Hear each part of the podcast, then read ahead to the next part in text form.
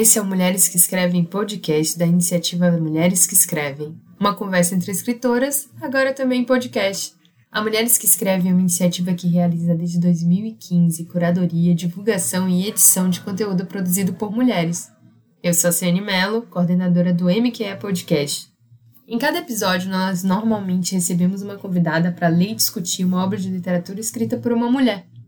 E hoje não vai ser diferente, nós vamos falar sobre o livro Pessoas Normais, de Sally Rooney, lançado em 2019 pela Companhia das Letras. Mas, antes de apresentar as nossas convidadas de hoje, nós temos um, um áudio especial. Nós pedimos para a editora da própria Companhia das Letras, a Luara França, contar só pra gente como foi o processo de tradução da Sally no Brasil.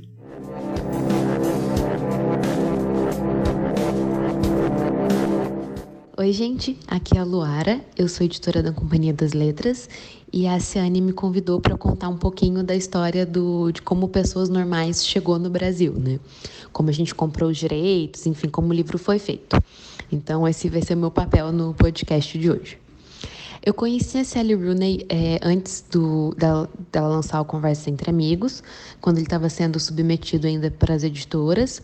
Normalmente um livro ele é submetido para editoras internacionais antes dele ser publicado nos Estados Unidos ou na Inglaterra. Esse foi o caso. E eu li o Conversas entre Amigos. Eu lembro voltando da casa dos meus pais para minha casa, eu morava no Rio na época. E eu estava no ônibus de madrugada e eu acabei de ler o livro em prantos, assim, e muito apaixonada por aqueles personagens e querendo muito reler o livro, assim, logo depois que eu acabei. Então eu sabia que eu tinha um bom livro nas mãos e que eu queria comprar os direitos.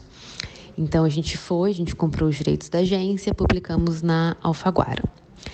E é um livro que eu tenho um carinho enorme, assim. Ele foi super bem recebido lá fora, teve ótimas resenhas e tudo mais. Daí, um tempo depois, a gente recebeu o e-mail das agentes falando que ela estava escrevendo conversa, o Pessoas Normais e que, que ela ia mandar pra gente assim que estivesse pronto. Eu fiquei muito animada. Eu falei, cara, é isso aí, porque não demorou muito entre um e outro, né? Então eu fiquei super animada, super feliz. E quando o livro chegou, eu parei tudo para ler. E eu amei, eu amei muito, muito, muito. É, eu sabia que era um livro que eu queria fazer ainda que era um livro que eu acreditava e que, enfim, eu achava que ele tinha tudo para ser bem recebido aqui no Brasil também. Então, em uma das nossas reuniões editoriais, eu falei sobre o livro, a gente discutiu bastante sobre a história, sobre o histórico de vendas da autora, enfim, toda essa parte do mercado a gente conversou também. E a gente resolveu fazer uma oferta, e nessa oferta a gente mudou ela do selo Alfaguara para o selo Companhia das Letras. Então, por isso que o Pessoas Normais está saindo pelo selo Companhia das Letras agora. E, enfim, eu estou super contente com a repercussão. Eu acho que eu estou vendo muita, muita, muita gente lendo. É muito, eu vejo muita gente falando sobre ele no Instagram, no Twitter. É, pessoas que não são da, do meio literário, assim, né? Que não são do mercado editorial, que não são da crítica profissional. E eles estão, as pessoas estão lendo e estão gostando do livro. Isso para mim é o mais importante. É, eu acho que a Sally Rooney tem um jeito muito único de escrever. Eu gosto muito disso nela. Eu acho que ela tem um jeito seco e frio até algumas vezes, mas nem por isso ela deixa de passar sentimentos, por mais estranho que isso possa parecer. E isso é muito difícil de fazer na literatura, né? Ela não é derramada e cheia de, de adjetivos e grandes palavras, mas ela passa muito bem o que está acontecendo com os personagens dela. E eu gosto bastante disso. Acho que é uma das minhas características preferidas dela. Ela tem essa escrita contida, é, quase fria, mas ao mesmo tempo conseguir criar esse ambiente e passar todas essas informações e esses sentimentos para o leitor. Eu acho que isso é um, uma característica dela, assim, é um mérito dela, e isso me deixa muito, muito contente. É, eu Muita gente fala que Pessoas Normais é o livro preferido delas, da Sally Rooney. Eu não consigo escolher entre os dois. Eu amo muito Conversas Entre Amigos. É, a Frances, que é a protagonista do Conversas, ela, assim, é uma personagem que fica comigo. Eu me pego pensando nela, mesmo depois de anos de eu ter lido o livro. Eu acho que com a Mariane e com o Conel vai ser a mesma coisa, mas enfim, por enquanto, essa distância eu tenho da Frances e ela continua comigo 100%. E eu acho isso muito, muito curioso, assim. São poucos autores e personagens que ficaram tanto comigo quanto os personagens da Sally Rooney. E algumas cenas dos livros também me impactaram muito. Do Conversa entre Amigos, eu lembro nitidamente da cena que a Bob fala para Francis que ela sabe que a Francis publicou o conto e aquilo, assim, me impactou demais. A forma como tudo aquilo foi exposto, sabe? Como ela trabalhou com tudo aquilo.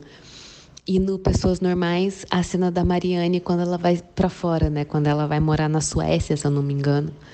E tudo o que acontece com ela lá, com aquele namorado esquisito dela.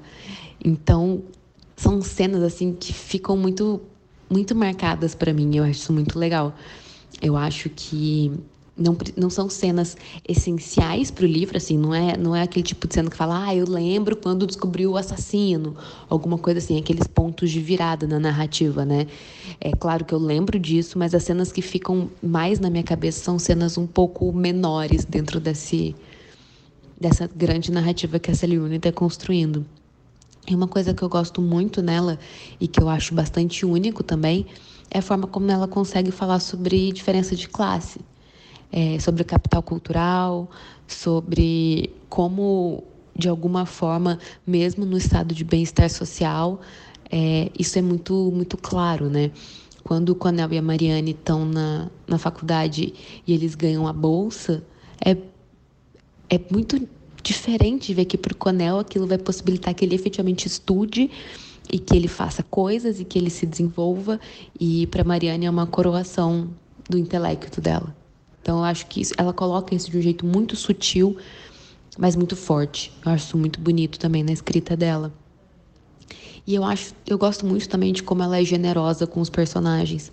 Mesmo com os personagens ruins, mesmo com os personagens maus, ela é generosa, ela consegue de alguma forma fazer com que eles sejam horríveis, porém amáveis ao mesmo tempo. Eu acho que isso acontece muito no Conversa entre Amigos com o Nick. É, o Nick é uma pessoa estranha, um pouco vazia e esquisita, mas ao mesmo tempo adorável. Então, é uma, uma qualidade dela como escritora que eu prezo muito.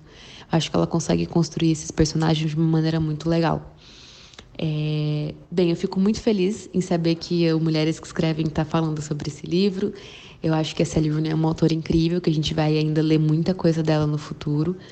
É, indico para todo mundo. Acho que não tem idade para ler Sally Rooney, não tem tempo, não tem momento da vida. Eu acho que todo mundo pode aproveitar de um jeito ou de outro. E agora que eu passei aqui uns minutos falando sobre ela, a minha vontade é ir embora para casa e reler o Pessoas Normais. Mas quem sabe eu faça isso. Quem sabe seja meu livro das férias por conta desse podcast. Mas enfim, queria agradecer as meninas e muito animada para ouvir a impressão de todo mundo. Um beijo.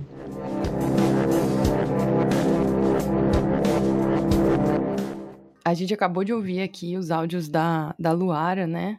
É editora da Companhia das Letras, falando um pouquinho sobre o, o trabalho dela com, com os livros da Sally Rooney.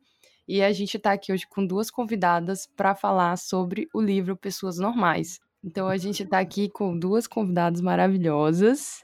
É, uma é a Ana Vitória, que trabalha no, no Valkyrias e também é mestranda, né, de comunicação. É Sim. É comunicação, né, Ana? Comunicação. Sou muito ah, intelectual. Tá é. eu fico ansiosa aí para ver essas pesquisas, de verdade. Nossa, eu também tô ansiosa pra ver. Também, eu sei o que é isso. E a outra é, você já conhece a voz dela maravilhosa, porque ela é uma presença garantida aqui nesse podcast. É a Glennis Cardoso, editora do Verberinas, e mais um monte de coisas maravilhosas, porque eu não lembro que eu não fiz esse roteiro direito, mas. Oi, Glennis. Sim, oi. Muito bom estar aqui de novo, conversando com duas das minhas convidadas favoritas, não falem para as outras, do Mashup. Quem ouvir esse podcast não fala para as outras, tá? É Estela segredo Rosa, te amo. Estela Rosa, você é meu amor. Então, eu juntei as duas aqui porque eu tinha um problema para resolver. Esse problema é eu li Pessoas Normais. Eu amei. Eu, eu sou essa pessoa que amou. É, e quando eu peguei para ler, Eu acho que é, eu, pelo menos duas pessoas que eu gosto muito e que uma delas, que é Thaís Bravo, que inclusive me fez ler a Sally pela primeira vez, o, o Conversas Entre Amigos, ela não gostou. Então, é, eu peguei assim, tipo, nossa, meu Deus, vou ler o, o segundo livro da Sally, né, que, que, é, que é traduzido aqui no Brasil. E, e aí falaram assim, ah, então, amiga, eu não gostei, mas é, lê aí e a gente conversa. Então, eu li, eu gostei muito, e eu falei assim, vou chamar as autoridades máximas em Sally Rooney para me, pra me ajudar a entender é, por que, que eu amo tanto essa mulher. Autoridades então... máximas. Provavelmente li conversas entre amigos. A impostora. Não, gente, eu, eu, sou exagerada, mas, eu, mas eu, eu gosto muito das discussões que vocês fazem, então eu tenho certeza que vocês são as pessoas certas para esse episódio. Ai. É muito engraçado estar tá falando com a Ana Vitória sobre esse tema, porque eu fui ler o, o, o Pessoas Normais e, e me apressei para acabar a segunda temporada de Fleabag por conta do texto que eu traduzi. E aí eu chamei a, a Ana Vitória porque eu achei ela a pessoa perfeita para falar de Fleabag.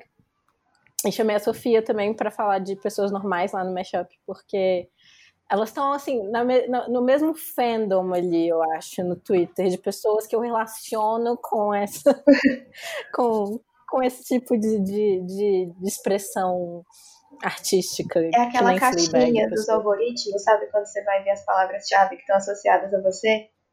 Sim. Você já viu o que tem no Instagram? a gente está nessa caixinha da internet. Sim. Do discurso público. É, eu ouvi o episódio de vocês duas sobre Fleabag, né? É, inclusive recomendei para uhum. todas minhas, minhas amigas. E aí eu acho que com certeza isso me deixou tendenciosa para chamá-las aqui para falar sobre o Pessoas Normais. E aí eu vi né, as duas falando sobre o livro. Eu sabia que a Glenn tinha, tinha lido, que ela estava comentando, eu acho que ela leu, releu é, algumas vezes. E, foi, e a Ana. Hum. Eu li a primeira vez, eu li, tipo, numa madrugada, assim, eu não consegui parar de ler. Aí eu falei, não, vou trazer ele pro Mashup com certeza. Aí eu chamei a Sofia, e a Sofia, é, ela, ela trocou o livro que era pra ler e leu Conversas Entre Amigos. e aí depois ela falou, não, agora eu tô com o livro certo. Eu falei, tá, então a gente deve estar perto de, de gravar o episódio. Aí eu li de novo, e aí a Sofia ficou me enrolando, e aí eu comecei a ler de novo pra essa semana pra poder gravar. Gravei hoje de manhã com a Sofia, e tô gravando agora à noite com vocês. Pois é, e eu vi a. Além de ti, né, que eu vi, eu acompanhei um pouco essa saga, é, eu vi a Ana Vitória é, comentando uma das críticas que saiu sobre o livro. E aí Nossa, eu achei ela muito maravilhosa. Exato! Ela tava muito zangada e eu falei, é, eu preciso dessa mulher. falando sobre esse livro. A gente não vai nem falar de quem é a crítica, porque, sinceramente. É... Não vale a pena. não vale a pena dar um não vale porque a gente não quer. Mas é alguém que super reduziu assim o livro inteiro de uma forma que a gente fica até constrangida. É, eu, eu me senti também constrangida, assim. E, e, o que eu fiquei mais irritada foi que, assim, é, esse cara é a primeira polêmica dele, falando de, de literatura na Folha. E é um texto tão raso e tão mal escrito que, tipo, é, eu, eu quero acreditar que o jornal escolheu publicar isso para gerar essa polêmica, sabe? Porque uhum. me consola mais do que pensar que, sei lá, as pessoas acharam um texto ok, sabe? Porque tudo bem não gostar, mas foi tão mal escrito, foi tão infantil. Sim, eu achei interessante essa. Eu não, eu não li o texto porque eu fiquei tipo, eu não mereço isso na minha vida. Não. Mas eu vi alguns trechos que você colocou no Twitter e alguma coisa do tipo, ele escreveu algo do tipo, é um livro de menina, sobre uma menina pouco popular e um cara é, popular da escola.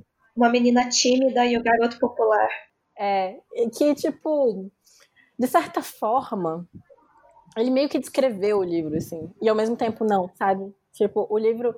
É, e é isso que eu, que eu gosto muito das, nas histórias da Sally Rooney, que é ela pega alguns lugares comuns. O, eu acho que o, o, Conversa entre Amigos poderia ser descrito como um livro sobre uma, uma, uma universitária que tem um caso com um homem mais velho que é casado. Só que, tipo, não é só.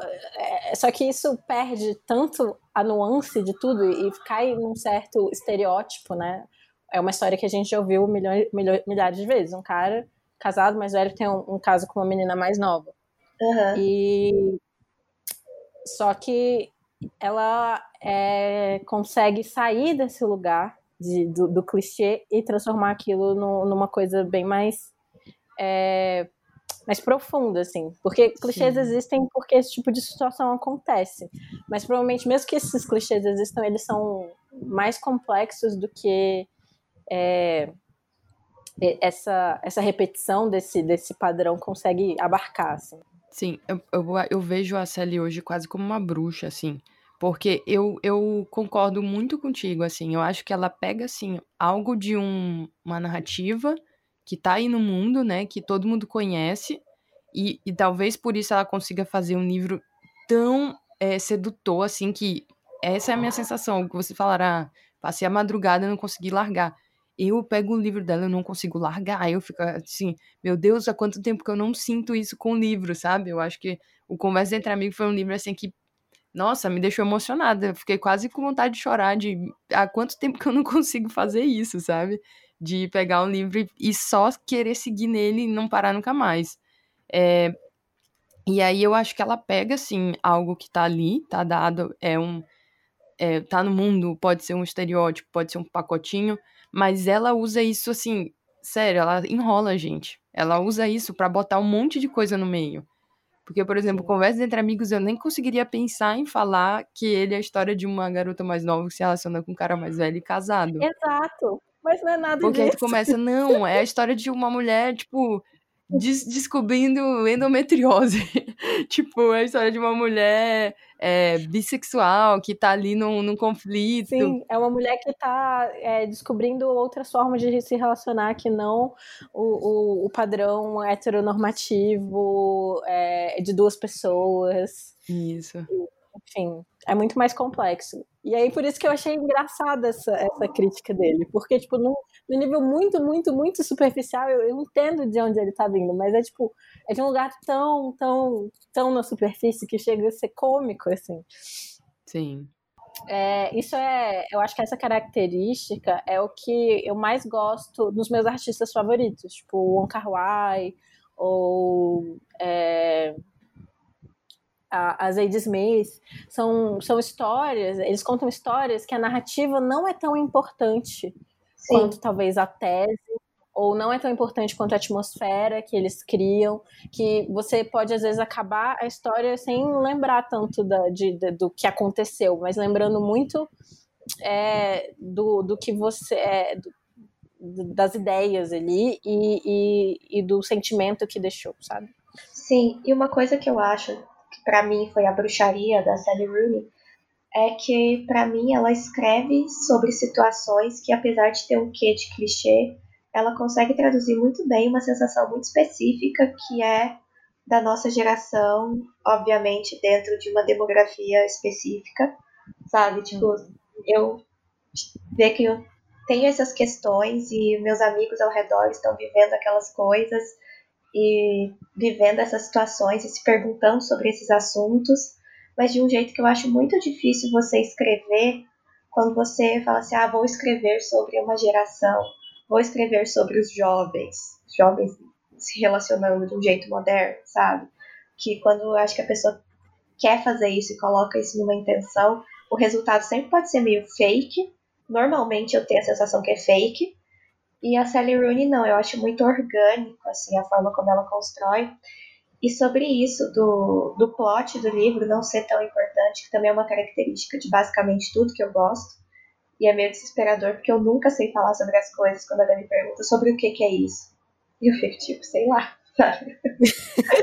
Inclusive, a gente tem que falar sobre o que é pessoas normais. É, então, sobre tipo, gente, essa pergunta tem que acabar, gente. Tem, tem que, que, acabar. Tem que acabar. Muda a pergunta. Não, não é essa pergunta, a pergunta tá errada. E uma coisa que eu amo no livro é que ele, ele é muito íntimo.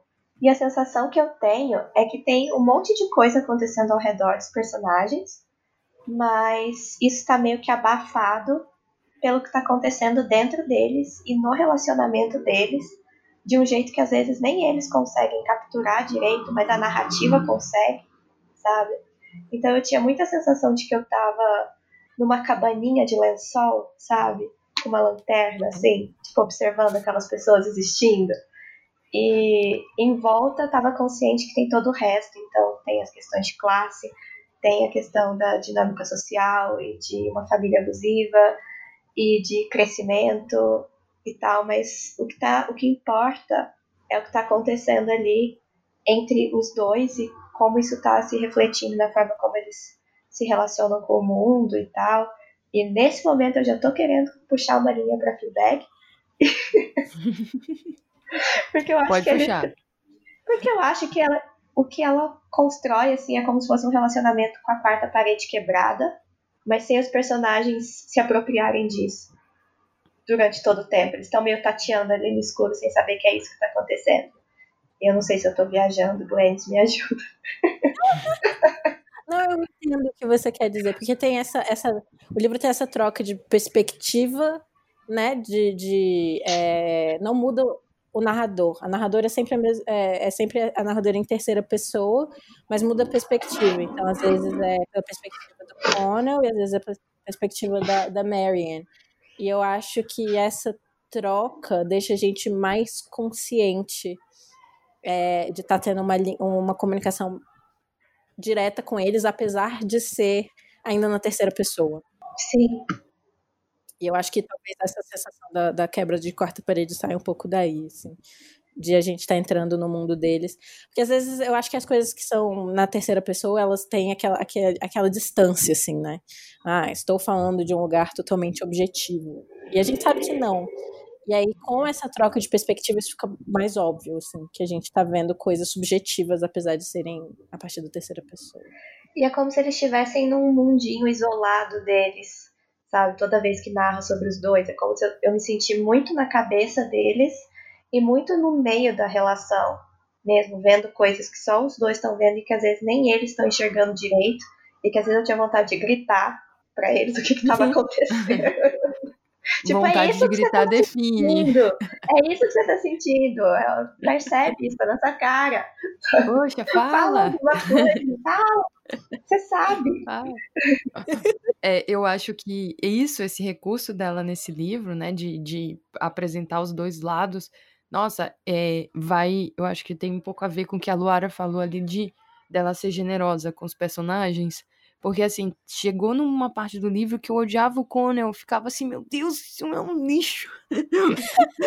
e aí vinha o, do nada, o tipo, o ponto de vista dele era um tapa na cara, assim, de tipo, não, mas Ele tá tudo bem. pra caralho. Sim. Ele tá, dois- ele tá, em, tá com outras questões, sabe? Que não, não passam pelas noias que ela tava tendo. E aí tem, tem um descompasso, mas aí você começa, tipo, entender ele, talvez, que nem, nem sempre seja tão certo, né? Como no negócio do baile. Sim. Mas você, pelo menos, é, consegue também olhar ele como um, um coleguinha seu, né? Um amiguinho.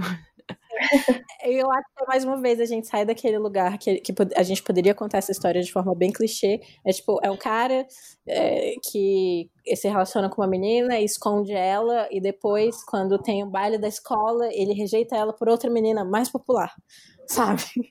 E aí, tipo, é, é nessa camada mais superficial, é, é isso que acontece, mas não parece que é isso que acontece quando a gente tá le- vendo as coisas da perspectiva dele também. E até porque, pela perspectiva que a gente tem acesso a ele, eu, pelo menos na minha cabeça, foi muito difícil fazer esse retrato dele como um cara popular.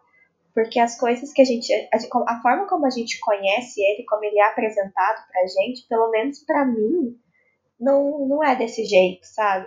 E aí depois você vê como que ele se relaciona no mundo e como que as outras pessoas enxergam ele e como que isso afeta a relação dele com a Marianne, como que isso molda a forma como ele se move no mundo. Mas dentro dele, no fundo, ele não tá tanto é, owning it, sabe? Ele tá ali se beneficiando daquela, daquela estrutura, daquele contexto, mas ele tá, ele percebe que ele, existe uma distância entre ele e aquelas pessoas e que também não é tão, tão distante assim, né? Pela forma como ele fica abalado depois com o que acontece com o amigo e como ele sente, se se sente alienado depois que ele volta para casa. Enfim, eu acho que é uma complexidade que ela traz assim muito grande para uma situação que poderia ser descrita de fato de um jeito muito simplista. Sim. É, isso me, me, me fez lembrar de uma outra questão que eu tive lendo. Era. Aí eu quero ver se vocês têm teoria sobre isso. Porque o título é Pessoas Normais. Vocês é... acham que tem a ver com essa, com essa sensação do, do Conan, assim, de estar tá sempre tentando se camuflar ali? A, a Sofia falou disso na nossa conversa hoje. então eu vou dar crédito para ela sobre isso. É, ela falou que a, a, grande tese do livro, né, é, é que essas pessoas que têm essas inseguranças, esses traumas, são pessoas normais. Literalmente, tipo, só porque a gente não fala sobre isso muito abertamente, né? Isso não quer dizer que, que elas são. Elas estão fora da normalidade. Então. É, ela tá falando no título já que, tipo. É, que, que, que são coisas que muitas pessoas têm que conviver, traumas e inseguranças e questões de gênero e de, de violência e questões de classe. E também tem a questão de eles serem, de eles quererem ser normais, eles quererem se adequar de alguma forma. O, o livro inteiro, né, é, ele está tentando, no começo do livro, é, ele é esse adolescente que, que é, é, de certa forma, está adequado ao mundo ali, e ele quer manter essa posição que ele ocupa, então ele acha que se relacionar com a Marianne de alguma forma vai colocar isso em risco, depois ele descobre que não, né? Descobre que todo mundo sabia que estavam juntos e que ele estava obcecado por nada. E depois ele fica obcecado também com ser normal nesse outro ambiente em que ele entra da, da, da, da, da elite intelectual irlandesa. E ela também, ela, ela se sente completamente deslocada no mundo porque ela, ela sente que tem alguma coisa de errado com ela que tem a ver com o fato de ela ter crescido num ambiente abusivo, é, violento e sem afeto. Então, é, eles estão o tempo todo buscando essa normalidade, que na verdade não existe, né? Eles já, já, já são o normal. O normal é ser meio inadequado. É isso. A minha opinião vai mais ou menos nessa linha também. Eu acho que quando eu acho que existem questões óbvias no caso por questões de abuso, né, questões de classe, questões de gênero, eles são atravessados por isso o tempo inteiro. Como todo mundo é atravessado por isso de uma forma ou de outra, mas eu acho que traduz muito a angústia que eu acho que aí todo mundo tem de você achar que as outras pessoas estão vivendo uma vida mais normal e adequada do que a sua e que você tem que se encaixar ou que em algum momento as pessoas vão perceber que você não se encaixa então, que eu acho que é o caso do Conan no começo do livro, sabe? Ele se achava uma pessoa normal, mesmo que no fundo ele soubesse que existia coisas a mais ali, que estavam escondidas. E aí eu lembro, eu lembro de uma frase que, que eu gosto muito no comecinho do livro, que ele fala, que fala, não ele, né? Que, mas que ele sentia que estar com ela era é, meio que estar num lugar diferente das pessoas normais que ele também era atraído pela Marianne no sentido dele perceber algo torto nela, que ele enxergava nele, e ele se sentia confortável compartilhando isso com ela como se fosse uma coisa escondida do resto do mundo. E, e a Marianne, que sempre se sentiu torta, né? A parte uhum. que, quando ela vai para a faculdade, que ela tá ali no meio, que ela é mais aceita, que ela é validada, uma coisa que nunca aconteceu na, na escola, é, nem quando isso acontece ela consegue se colocar se nesse, nesse, nesse, lugar de pessoa normal, sabe? E tanto que o trecho que, que eu escolhi, e que é uma coisa que eu pensava muito quando eu era mais nova, assim, que ela fala que, que a Marianne sentia que a vida dela ainda não estava acontecendo. E que ela ficava esperando o momento que a vida dela ia começar, que a vida dela era longe dali sabe? Que em algum momento isso ia acontecer, que ela ia ter uma vida de verdade. E, e a vida dela já estava acontecendo, né? Então eu acho que ele, o título brinca muito com, com todas essas coisas, assim, da estranheza que é ser uma pessoa e de se perceber trazendo as suas questões para o mundo e como a gente não. Às vezes a gente acha que só a gente é afetado por essas coisas, na verdade, em maior ou menor grau, as pessoas também estão passando por isso. Eu vou aproveitar a resposta de vocês, então, e vou logo pedir. Então, vamos ler os trechos, porque o Mulheres que Escrevem Podcast é um podcast que eu acho que em, em, muitos casos a gente apresenta algo que as pessoas não leram, né? Então, você, ouvinte, que está insistindo em ouvir a gente, mas não leu a CL, por favor, não desista desse episódio. A gente vai é, mostrar um pouquinho disso que a gente está falando, né, para vocês. Eu pedi para Ana separar um trecho, a Glenn separou um trecho também, mas aí já é outra coisa. Ela, ela explica. É, mas enfim, é, vamos, vamos ler? Sim. Tá. Eu posso começar? Pode. É, Marianne tinha a sensação de que sua vida real acontecia em outro lugar, bem distante dali. Acontecia sem ela, e não sabia se um dia descobriria onde era e se seria parte dela. Volta e meia tinha essa sensação na escola, mas não era acompanhado por nenhuma imagem específica de que aparência ou sentimento a vida real poderia ter. Só sabia que, quando começasse, não precisaria mais imaginá-la. Eu tenho um trecho para ler. Eu posso mudar a etiqueta desse programa também. Que inclusive foi um trecho que eu botei no, no meu Instagram. Vou, como eu sou fã, vou, vou entrar na brincadeira com vocês. É, das partes que eu gosto. Ah, depois eu explico porque eu gosto. Então vai lá. Ele estica o braço para pegar sua mão e ela dá a mão a ele sem pensar. Por um instante ele a segura, o polegar se movendo sobre os nós dos dedos dela. Então leva a mão dela à boca e a beija sente-se prazerosamente esmagada sob a força do domínio que ele tem sobre ela, a vasta intensidade arrebatadora de sua vontade de agradá-lo. Que bom, ela diz.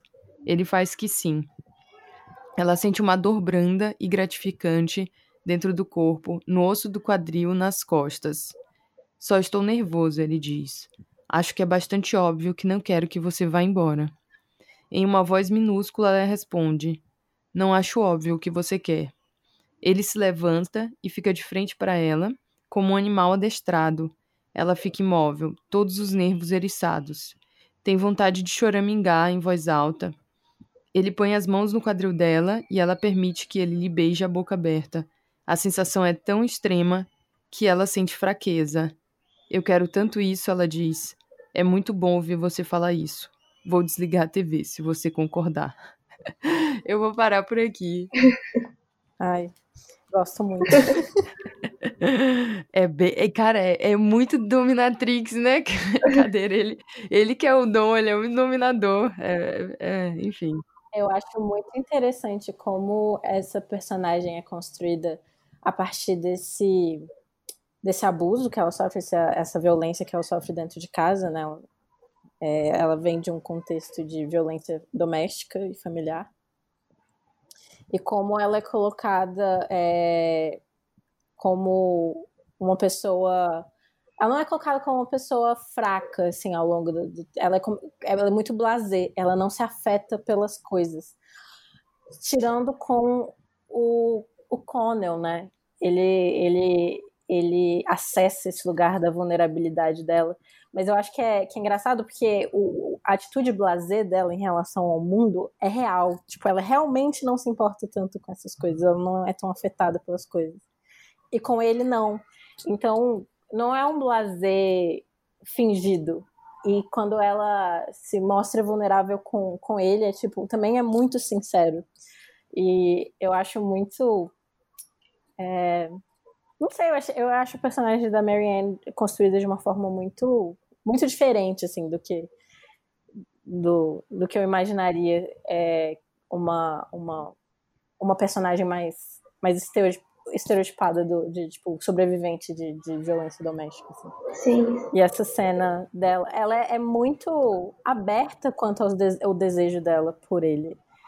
E eu sempre fico chocada com isso. Eu não sei, é. É, né? Acho que eu já falei isso com, isso com você, Ana, sobre como é, demonstrar que você quer alguma coisa é um sinal de fraqueza, né?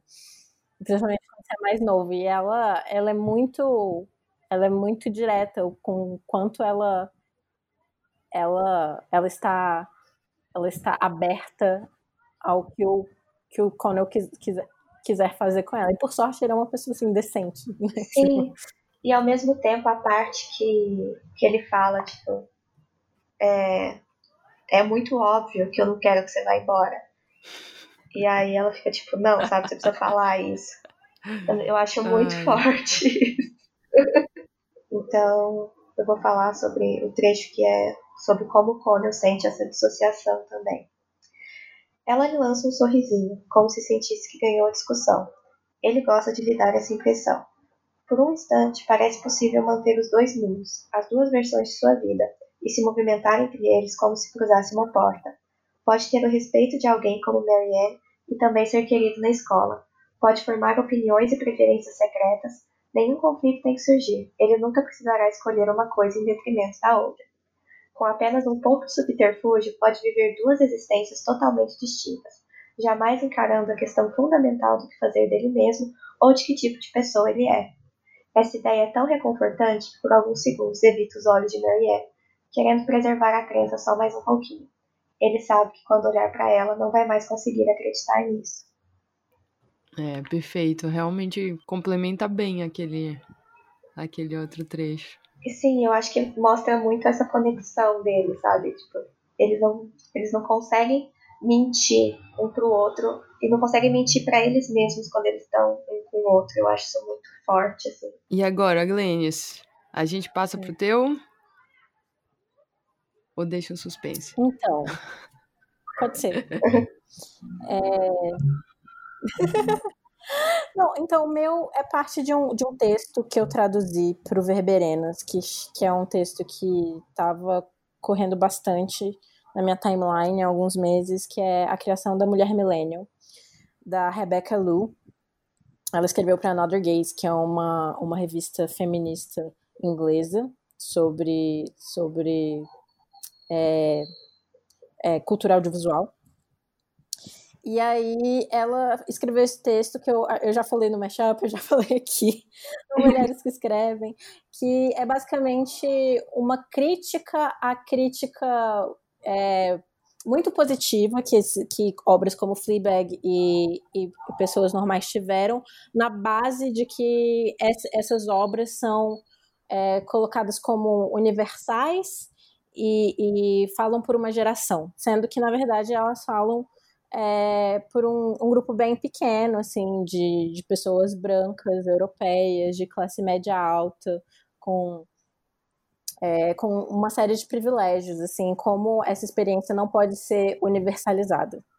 E aí tem esses dois parágrafos que eu acho que ela traz uma questão assim interessante sobre essas protagonistas como a Fleabag e a Marianne. E aí eu acho que é algo que talvez a gente possa conversar um pouquinho. Manda bala. Nos mundos sociais intricados e dolorosos estrinchados por Dunham e Waller-Bridge, não nos apoiamos nos ombros das nossas antepassadas feministas do século XX. Ao invés disso, dançamos sobre seus túmulos de forma letárgica e desamparada. Isso não deve ser visto como uma acusação contra essas obras, ou uma sugestão de que há algo de errado com as personagens. Não devemos exigir que a arte represente o mundo como nós gostaríamos de vê-lo. Afinal, a atitude otimista Lin do feminismo liberal tem suas próprias falhas fundamentais. O problema é que tantos de nós querem ver narrativas de autoemancipação radical onde não há nenhuma. Apesar de todas as conversas, toda a conversa sobre quão revolucionárias, poderosas e importantes essas vidas fictícias são, a mulher, a mulher millennial, por excelência, é um ser humano profundamente desempoderado. Fleabag não tem amigos, não consegue falar sobre seu trauma e admite usar o sexo como uma forma de sustentar sua autoestima deteriorada. Em Girls, o narcisismo de Hannah esconde o fato de que ela é uma pessoa solitária que se odeia. Qualquer coisa cruel que qualquer um possa pensar em me dizer, eu já disse para mim mesma sobre mim na última meia hora. Marianne, de pessoas normais de Sally Rooney, tem dificuldades em se apoderar do próprio corpo durante o sexo, em aceitar o fato que ela possa ser apreciada, até mesmo amada, e sugere-se que ela sofre de alguma disfunção alimentar que é de certa forma normalizada. Essas mulheres não são tanto símbolos de possibilidades emancipatórias femininas, quanto indicativos do enorme fracasso social em proporcionar caminhos de prosperidade, cuidado e generosidade em comunidade. Uau! É engraçado. É Antes de, de você ler, eu tinha com certeza absoluta que você ia escolher esse trecho. Porque foi o trecho que eu fiquei pensando muito enquanto eu lia. Foi o trecho desse texto que me voltava, assim. Porque eu acho que ele funciona. É interessante para discutir a situação da Marianne e a situação desse contexto de personagem, sabe? Pensar nessa essa revolução que nunca foi cumprida, assim, de certa forma, sabe? Sim. E, e eu acho que, ok, o livro ocupar esse espaço de, de ser é, é, representar mulheres desempoderadas, tudo bem, porque mulheres desempoderadas existem no mundo, estão aí vivendo. Sim. Mas é, é isso, né? A forma como é, a recepção dessas obras e colocar essas obras que colocam essas, é, que colocam essas mulheres extremamente desempoderadas, extremamente auto que, que, que, auto, que tem um certo auto, autodesprezo, uhum. como se fosse um, um, um, isso fosse super revolucionário, não é. Sim. E, e se existe algum tipo de, de revolução para elas, é muito no âmbito do indivíduo, né? Então, a, a Fleabag e a Marianne, no final, elas conseguem sair desse ciclo de tóxicos em que elas, em que elas se encontram, mas é é muito pelo por esse lugar do, do também por ser uma arte ocidental é, vinda de pessoas que, que, foram criadas dentro do capitalismo e a gente está acostumada com histórias é, de jornadas individuais, pessoais e tal, então é natural, assim. É, se a gente for assistir os filmes do Eisenstein do, dos anos 20, é outra história. Eles têm, têm ali um, um, ou o próprio Bacurau, por exemplo. O Bacurau tra, tra, traz uma história coletiva, né? É verdade. Sim. Eu gosto muito desse, desde a primeira vez que eu te vi falando sobre esse texto e quando eu vi o, o episódio de Fleabag, foi tipo assim, a cabeça explodindo assim, psh, e tipo, meu Deus, tem coisas aí para eu repensar e tal, porque eu acho que quando eu assisti Fleabag, quando eu leio a Sally, é, são narrativas que eu compro muito, muito rápido, assim.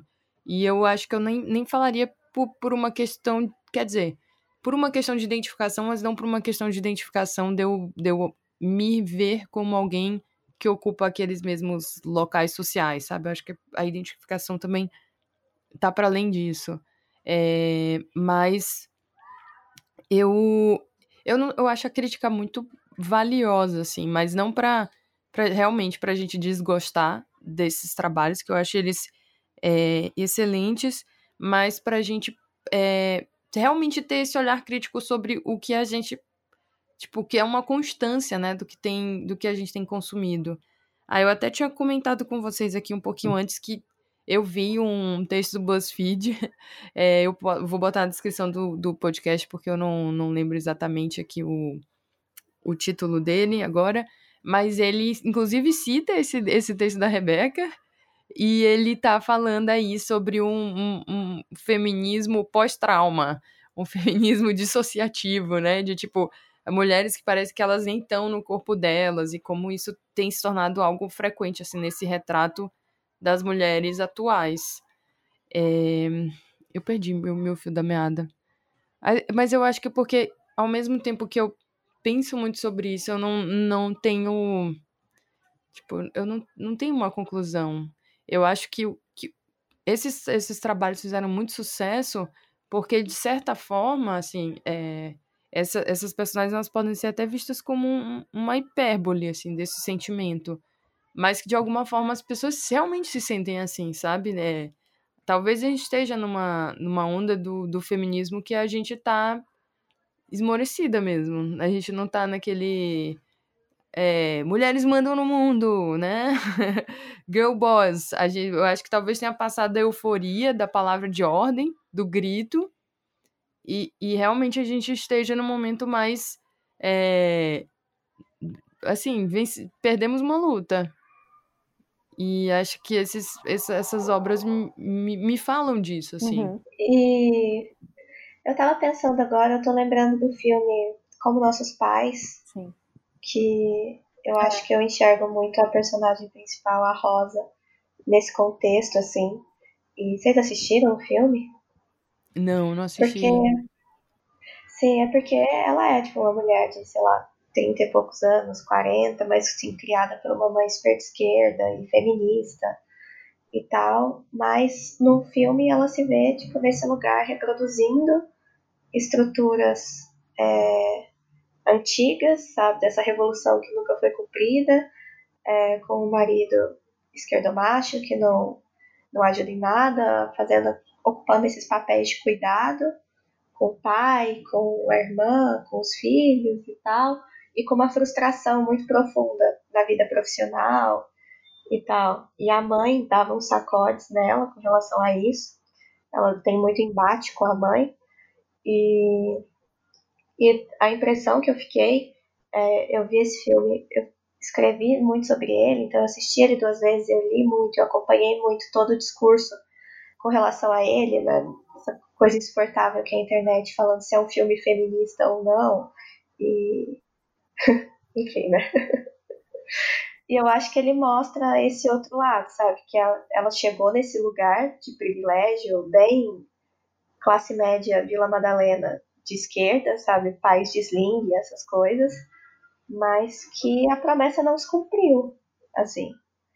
E por mais que eu acho que o discurso de, de dessas mulheres serem um retrato da geração, eu acho que a gente precisa repensar a forma como a gente fala sobre isso, porque elas estão inseridas num contexto social muito específico e recortado por um monte de coisa. A gente, se a gente não reconhecer isso, a gente vai também estar tá reproduzindo os erros, mas eu acho que é, tá tudo bem falar que não precisa ser esse ah, é um filme feminista para ela romper todas essas histórias, sabe? Não sei se tá claro que eu tô querendo falar, Sim. mas que esse retrato desempoderado também tem uma coisa de importância. Eu acho que às vezes ele ressoa tanto e tá, por questões de ah, quem são essas pessoas que conseguem ter voz, mas também porque é muito exaustiva a narrativa da Vitória, principalmente quando ela não é verdadeira, né? Sim.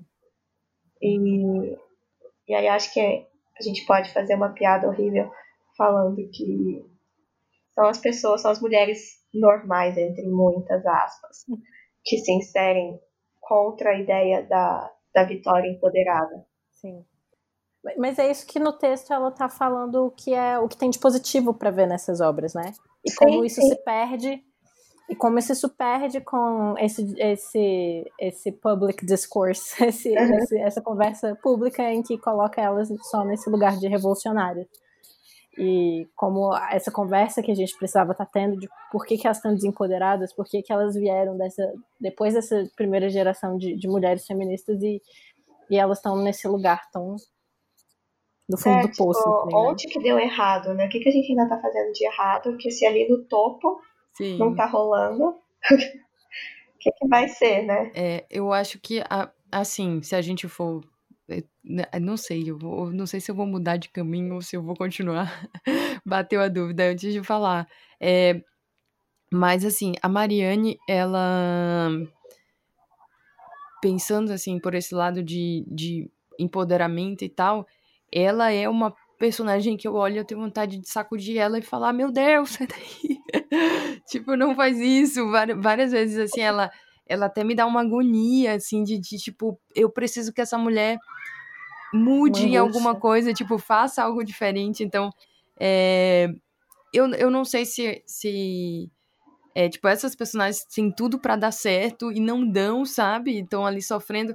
Se elas realmente, tipo, vendem essa ideia pra gente. Não, não que a Rebeca esteja falando isso, mas eu, eu não sei se o efeito disso é talvez um, um feminismo meio desistente. Eu acho que não, porque eu, eu, na verdade, minha relação com essas personagens é de, é de uma extrema agonia de ficar assim, nossa, isso tem que mudar. eu não sei como vocês se sentem. Sim. É, é isso também, mas no, é, as, tanto Fleabag quanto a Marianne, eu sinto que elas fazem, elas percorrem fazem esse percurso para sair desse, desse, desses padrões de, de tóxicos em que elas se encontram. É... Sim. Mas, de novo, é, é, a partir dessa jornada individual delas. É, é isso, assim, eu, eu acho que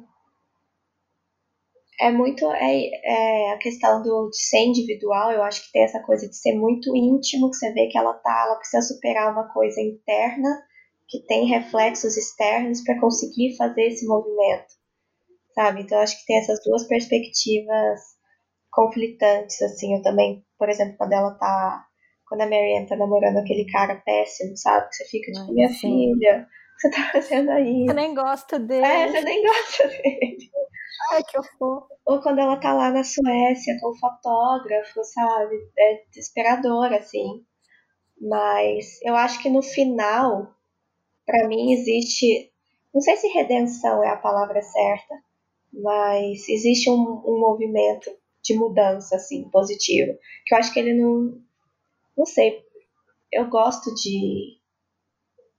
Normalmente nessas narrativas que os grandes momentos, na verdade, são muito pequenos. Então, para mim, o final ele é pequeno no sentido de que não tem aquele uau, sabe? Mas para mim é muito forte, porque é um processo muito profundo nela que eu sinto que se sedimenta e que muda a narrativa, sabe? A gente não sabe o que, que vai ser, mas para mim tem um shift, é, assim. Eu, eu, eu, nesse ponto, eu não sei se eu concordo.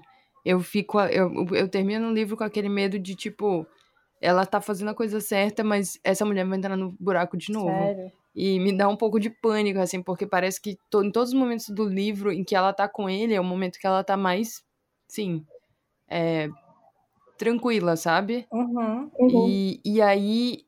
Eu não quero dar Enfim. spoilers. Mas eu, eu discordo, Sani, porque. Ah. E eu ah. discordo um pouco da, da, da Ana também, porque eu acho que tem um momento meio. Não, não é um momento pequeno momento que ela, que ela sai desse, desse padrão. Mas eu não sei se eu falo, porque é um spoiler. É, não, vamos, vamos deixar esse spoiler é. pra lá. A gente deixa as pessoas com vontade de ler. Tá bom. Mas vocês já sabem que a gente discorda sobre o final, e o final realmente é meio polêmico, porque eu acho que é o ponto é ali onde tem as pessoas. o clímax e depois tem a. Tipo. A resolução, né? Tipo, tem o clímax, que é quando eles voltam para eles estão lá na, no, no, interior, né, no, na, na, cidade deles, Natal, e aí acontece uma coisa grande. Uhum. E, aí, e eu acho que esse é o, o, é o momento que ela sai dos padrões, quando uhum. ela se, se coloca, se, se retira de um, de um, um contexto de violência de forma mais definitiva, assim. Isso eu concordo com você, a ruptura dela, eu acho que é muito é grande, muito forte, assim. Eu tô falando mais sobre a, o que vem depois. Sim, eu sei. É. Mas eu acho que. Por isso que é. eu sou mais otimista que a Ciane, porque eu acho que esse momento grande ele indica uma mudança mais. mais... Sedimentada, né? Entendeu? Eu é... também eu acho o final otimista. Mas então, pra gente finalizar, já que a gente tá, tá comprometido assim com, esse, com essa coisa do tempo, é, eu queria então agora desafiar vocês, já que teve uma pessoa que conseguiu resumir esse livro. Mas talvez de uma forma que a gente não. Talvez não, né? De uma forma que a gente não gostou e não concorda. Eu queria que vocês se sentissem livres para falar. Ai, meu Deus. Pessoas Normais é um livro que. É um livro sobre duas pessoas é, que se relacionam ao longo de um certo período de tempo e é, é, o relacionamento delas é entrecortado por questões de violência de gênero e questões de classe social, e isso causa uma série de conflitos não muito ditos explicitamente por eles, o que acaba é, causando uma série de, de, de, de, de falta de comunicação, assim. Então a falta de comunicação não é o problema. É, é, o, é a forma como. Eu não sei. Eu não sei, eu não consigo. Vai, Ana Vitória. eu não consigo. É. Eu acho que. Vamos lá. Ah. Pessoas Normais Vai, é um livro sobre encontros e desencontros entre duas pessoas que estão aprendendo muito vagarosamente e numa jornada zero linear a lidar com os sentimentos enormes delas com relação a elas mesmas e ao mundo e a forma como isso afeta quem eles são e quem eles querem se tornar. Muito melhor.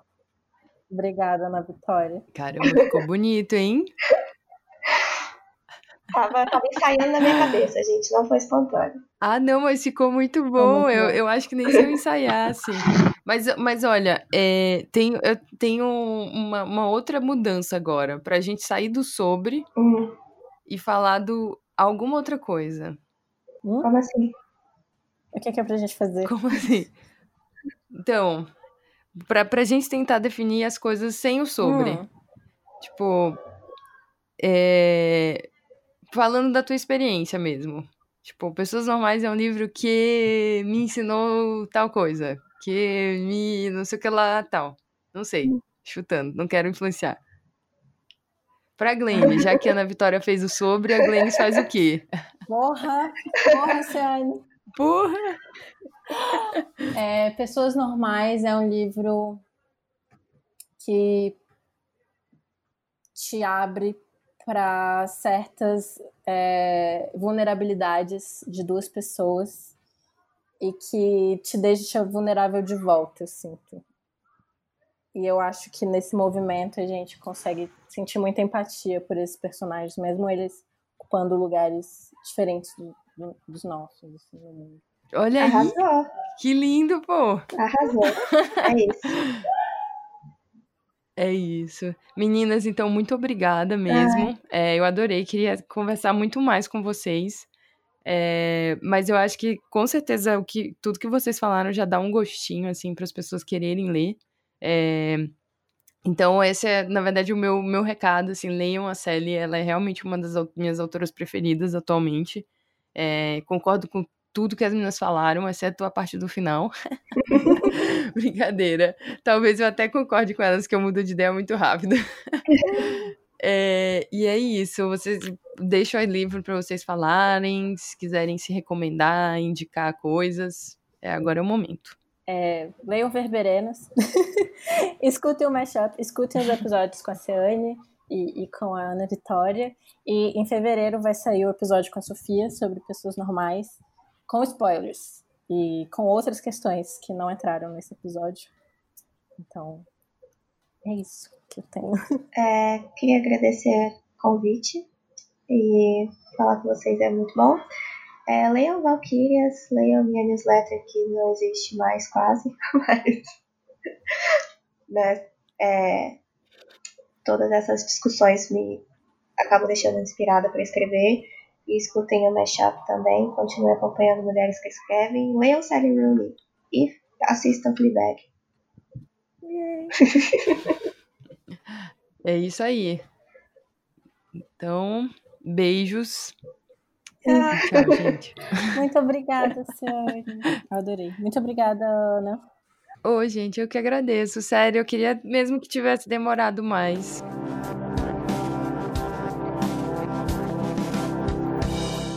Esse foi mais um episódio do Mulheres que Escrevem Podcast. Espero que vocês continuem nos acompanhando e, muito importante, mandem sugestões pelo Facebook, Twitter e Instagram, cujos links estão disponíveis na descrição desse episódio. Outra novidade é o nosso Telegram. Se você está acompanhando o nosso projeto de leitura Vive ou Vira ou quer comentar sobre esse episódio, procure por MQE Podcast no Telegram e nos envie uma mensagem. Mulheres que Escrevem Podcast é um programa parceiro da editora Companhia das Letras. Este programa foi produzido por Ciane Mello e a edição é de Regis Reg. Até a próxima!